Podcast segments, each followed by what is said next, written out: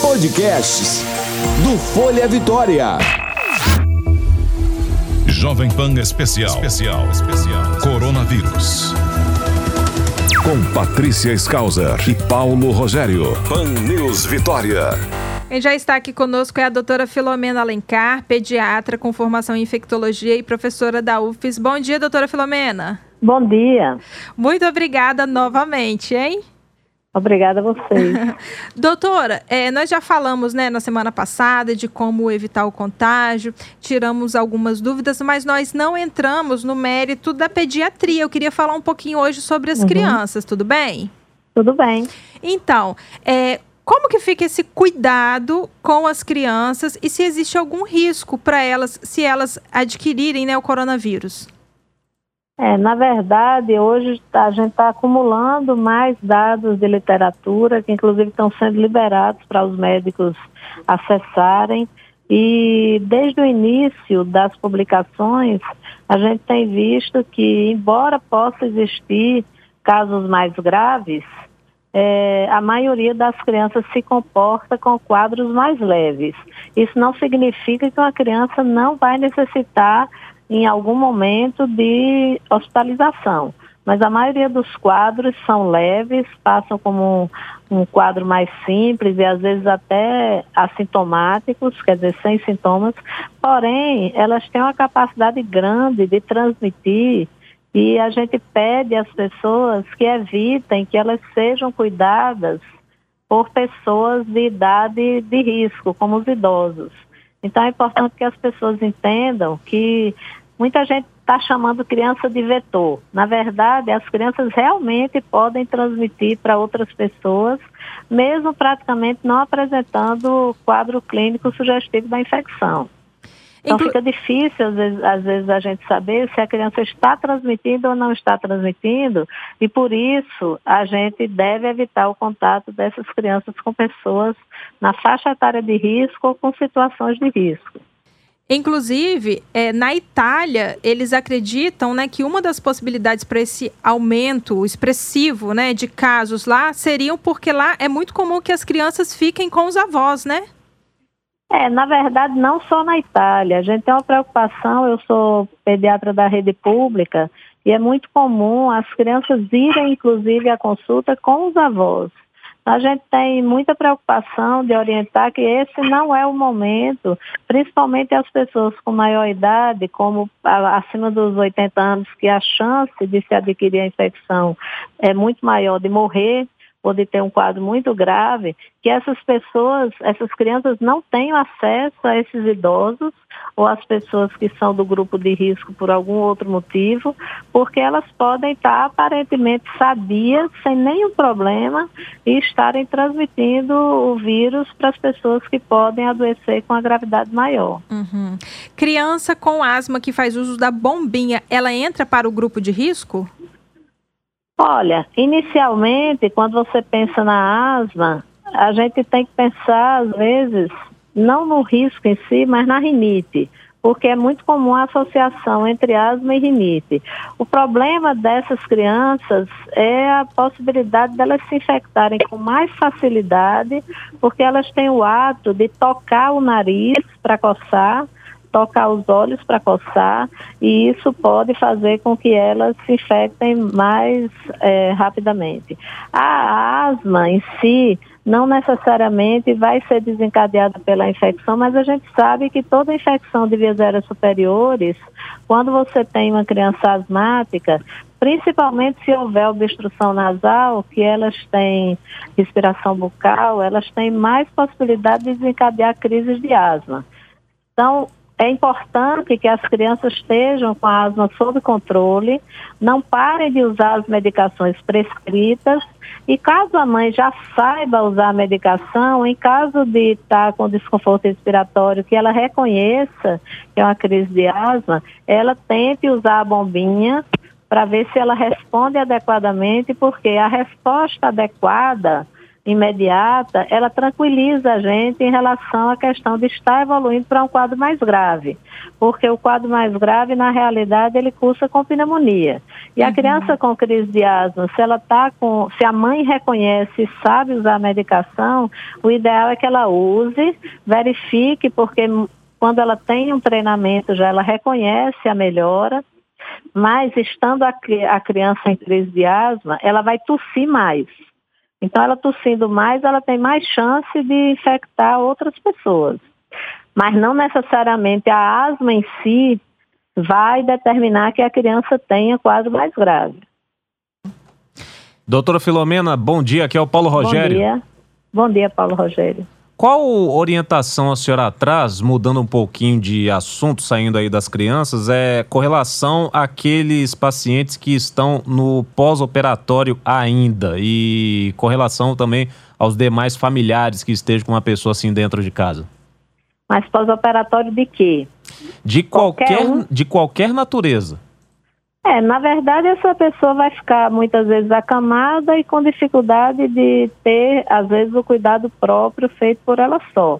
Então, tem que ter mais cuidado com a higiene, mais cuidado com relação à observação dessas pessoas, verificar, porque muitas vezes essas pessoas, inclusive se for cirurgia abdominal e elas tiverem uma doença que dá tosse, eventualmente elas podem ter muita dor no abdômen se elas tossirem com muita intensidade. Mas, de uma maneira geral, qualquer paciente em pós-operatório, ele merece o cuidado de uma pessoa que tenha muito cuidado relacionado à higiene e não expor essa pessoa a adoecer, porque, evidentemente, se ela teve um trauma cirúrgico, ela tem uma resposta inflamatória no organismo e ela precisa se recuperar da cirurgia.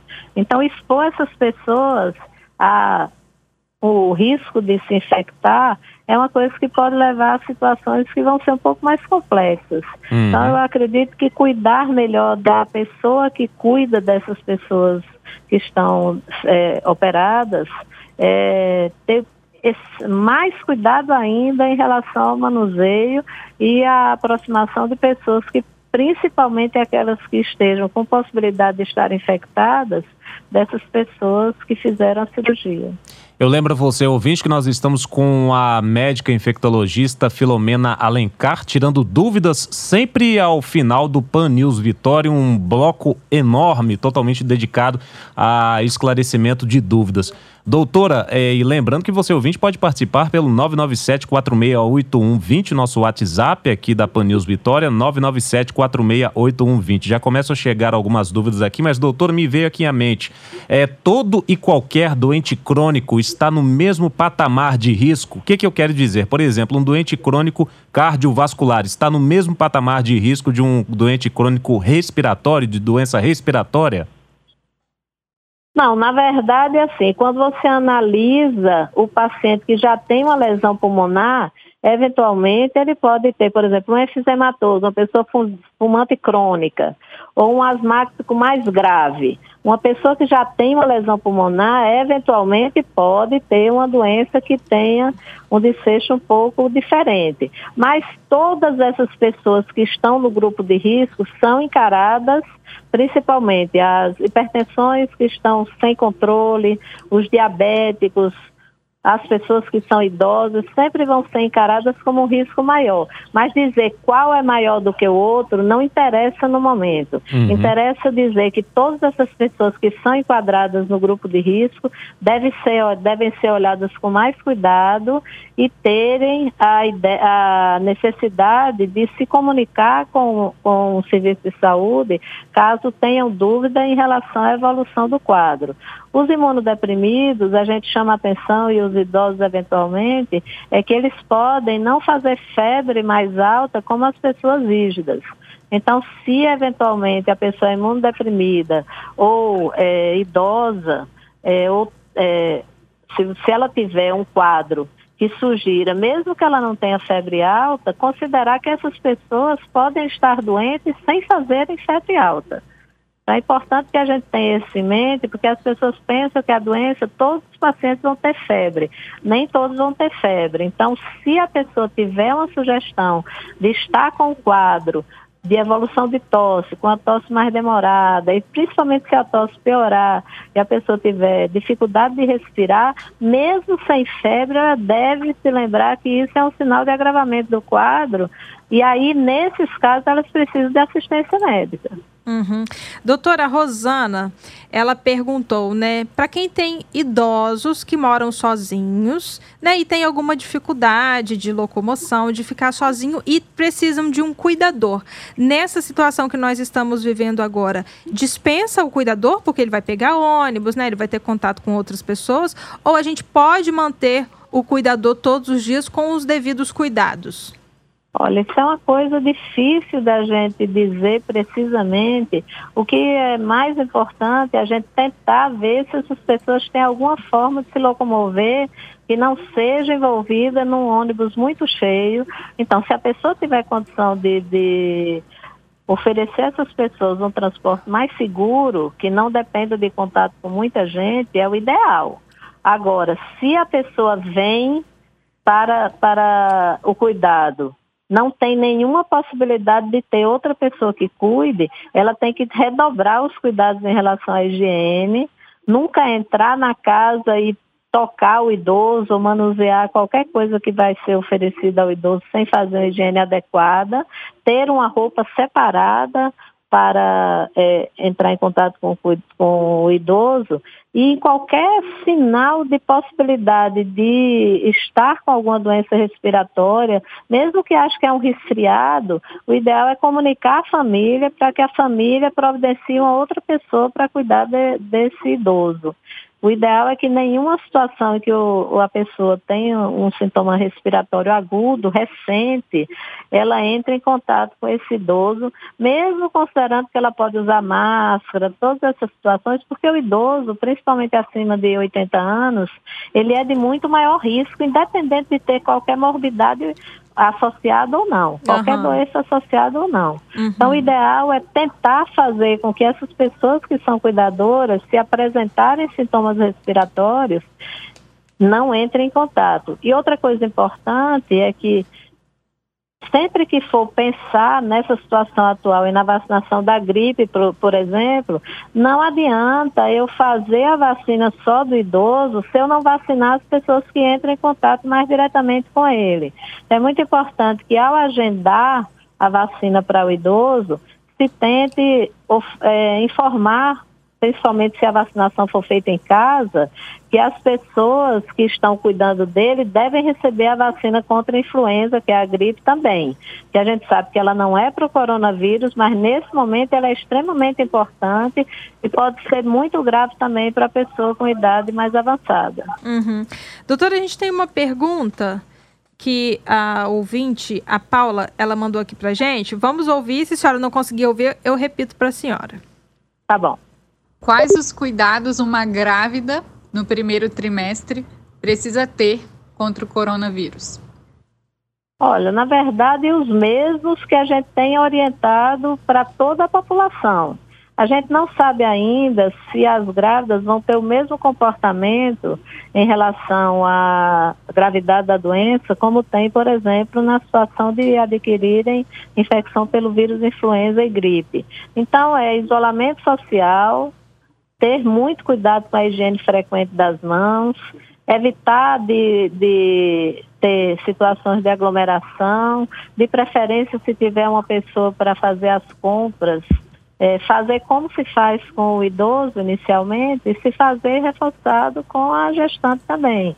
Porque a gente, como muitos médicos estão falando na, nas entrevistas, a gente está aprendendo o comportamento dessa doença no, na nossa situação do Brasil com o decorrer do, do acontecimento. Então, é muito importante que a gente se lembre que muita coisa ainda não está definida em termos de gravidade para várias situações e que, em sendo assim, a gente tem que redobrar os cuidados em relação à gestante também. Uhum. A pergunta que a Paula enviou a respeito das grávidas foi por meio do WhatsApp, 997-468120, 997-468120. Você pode mandar a sua dúvida também por meio de áudio, como fez a Paula, em no máximo 30 segundos. Ou seja, tem mensagem chegando aí, você ouvinte está escutando, né? Nós temos uma outra dúvida aqui também da Milena, doutor, uma dúvida que veio das ruas que nossa equipe de reportagem colheu. Vamos acompanhar. É, bom dia, qual é o seu nome? Milena. Milena, qual é a sua dúvida?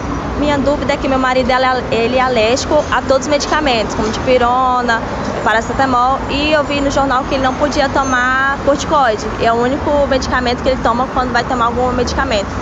Se ele pegar alguma coisa do tipo, qual medicamento ele tem que fazer uso? Pois é, doutor. Doutora, e nesse caso aí eu vou um pouquinho mais além. O meu filho, ele é alérgico a dipirona, a paracetamol e também a ibuprofeno. Nesse caso, passa febre sem tomar nenhum remédio? Como que faz? Olha, eventualmente a febre, de uma maneira geral, quando são doenças virais, ela passa independente do, do uso de antitérmico. Ah, na verdade, o uso de antitérmico ele não é para tratar a febre, ele é para melhorar o conforto do paciente e alguns pacientes que têm propensão a ter crise convulsiva, outras situações, a gente prefere que ele não, não fique com a febre sem medicar. Mas existem os meios é, físicos que a pessoa pode usar uma água com temperatura quebrada frieza, beber bastante líquido. E o uso de corticoide para a febre não é o indicado. Na verdade, a gente até está tá tentando evitar, principalmente doses mais altas de corticoide. Então, o uso de corticoide feito por pessoas que que não podem tomar esse tipo de medicação, deve ser orientado por médico. Agora, eu não entendi se a pergunta é que ele tem, diante do efeito do, do medicamento para febre, ele tem reações alérgicas e precisa usar corticoide. É isso que ele falou? Não, eu, eu, acho que ela quis dizer porque semana passada estava aquela informação de que não podia tomar ibuprofeno. Não, então, nem deve. Isso. Por e... enquanto a gente ainda diz que não deve, porque embora os dados sejam limitados, a gente tem que evitar ao máximo a possibilidade de haver qualquer interferência que danifique a resposta do paciente, que possa agravar a situação enquanto a gente não tem dados mais fortes que possam garantir que essa medicação não vai ser uma coisa para piorar a situação do paciente infectado. Uhum. É, e hoje nós tivemos teve início a campanha de vacinação contra a gripe, né? É, uhum. A gente uhum. sabe que a vacina contra a gripe não previne contra a Covid-19, mas ela é muito importante para que as pessoas do grupo de, de risco se imunizem, né, doutora? Com certeza.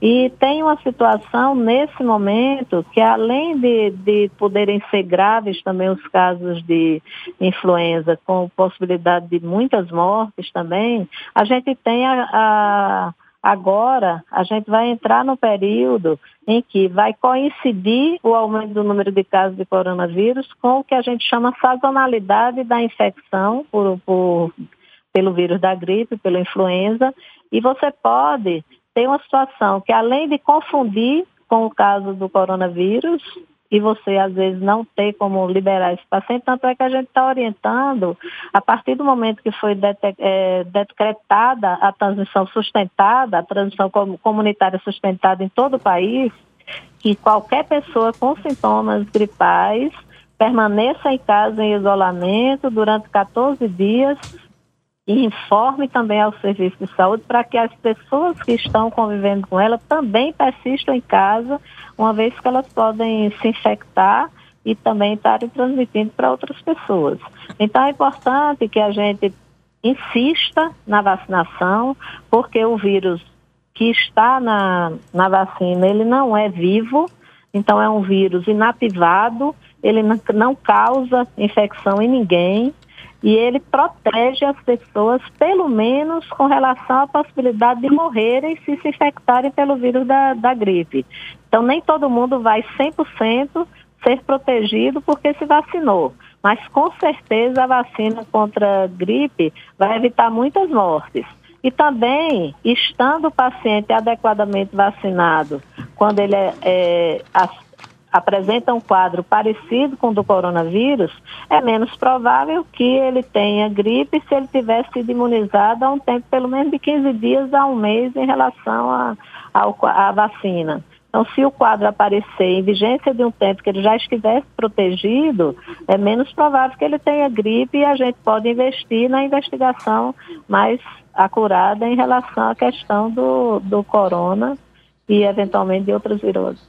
Doutora Filomena, eu te agradeço mais uma vez por tirar as nossas dúvidas, por poder alertar os nossos ouvintes. É, o alerta que a gente deixa aqui é que as pessoas continuem em casa, né? Quem pode. E eu queria ver com a senhora se amanhã a senhora pode tirar as dúvidas novamente aqui Posso. conosco. Eu só queria fazer um alerta. Sim. É, uhum. Muita gente está com medo e está querendo procurar vacinar os idosos imediatamente. A vacinação vai se estender por vários dias. Eu aconselho que as pessoas não se aglomerem Esperem, porque as medidas estão sendo adaptadas, além de terem vários lugares que estão fazendo a vacina contra a influenza, já está se adaptando e vários lugares estão fazendo a vacinação volante, que o pessoal está chamando de drive-thru para quem tem carro, mas existe possibilidade de você ser vacinado, vai ter vacina para todo mundo e ninguém precisa correr. Caso a pessoa tenha um idoso acamado que precise receber vacina, se entrar no site das secretarias de saúde, tem uma maneira de você solicitar que a vacinação seja feita em casa. E é importante que as pessoas entendam isso, porque se aglomerar nesse período agora é uma coisa ruim, porque você está protegendo por um, por um lado com a vacina contra a gripe, mas se desprotegendo ficando aglomerado nas filas. Então, é bom atentar para as orientações que estão sendo dadas pelas secretarias de saúde dos municípios e acompanhar. E se tiver dúvida, entre em contato com a unidade mais próxima, do, do, a unidade de referência do seu bairro. E se tiver estratégia de saúde da família, entre em contato com o agente comunitário de saúde para não se expor desnecessariamente a uma fila que aglomerada facilite você de pegar, ou do idoso de pegar outras infecções. Isso, é isso mesmo. Doutora, muito obrigada pelas informações da senhora. Tenha um bom dia, até amanhã. Bom dia, muito obrigada. Até amanhã. Jovem Pan. Informação é o melhor remédio contra o coronavírus. 90.5 Pan News Vitória.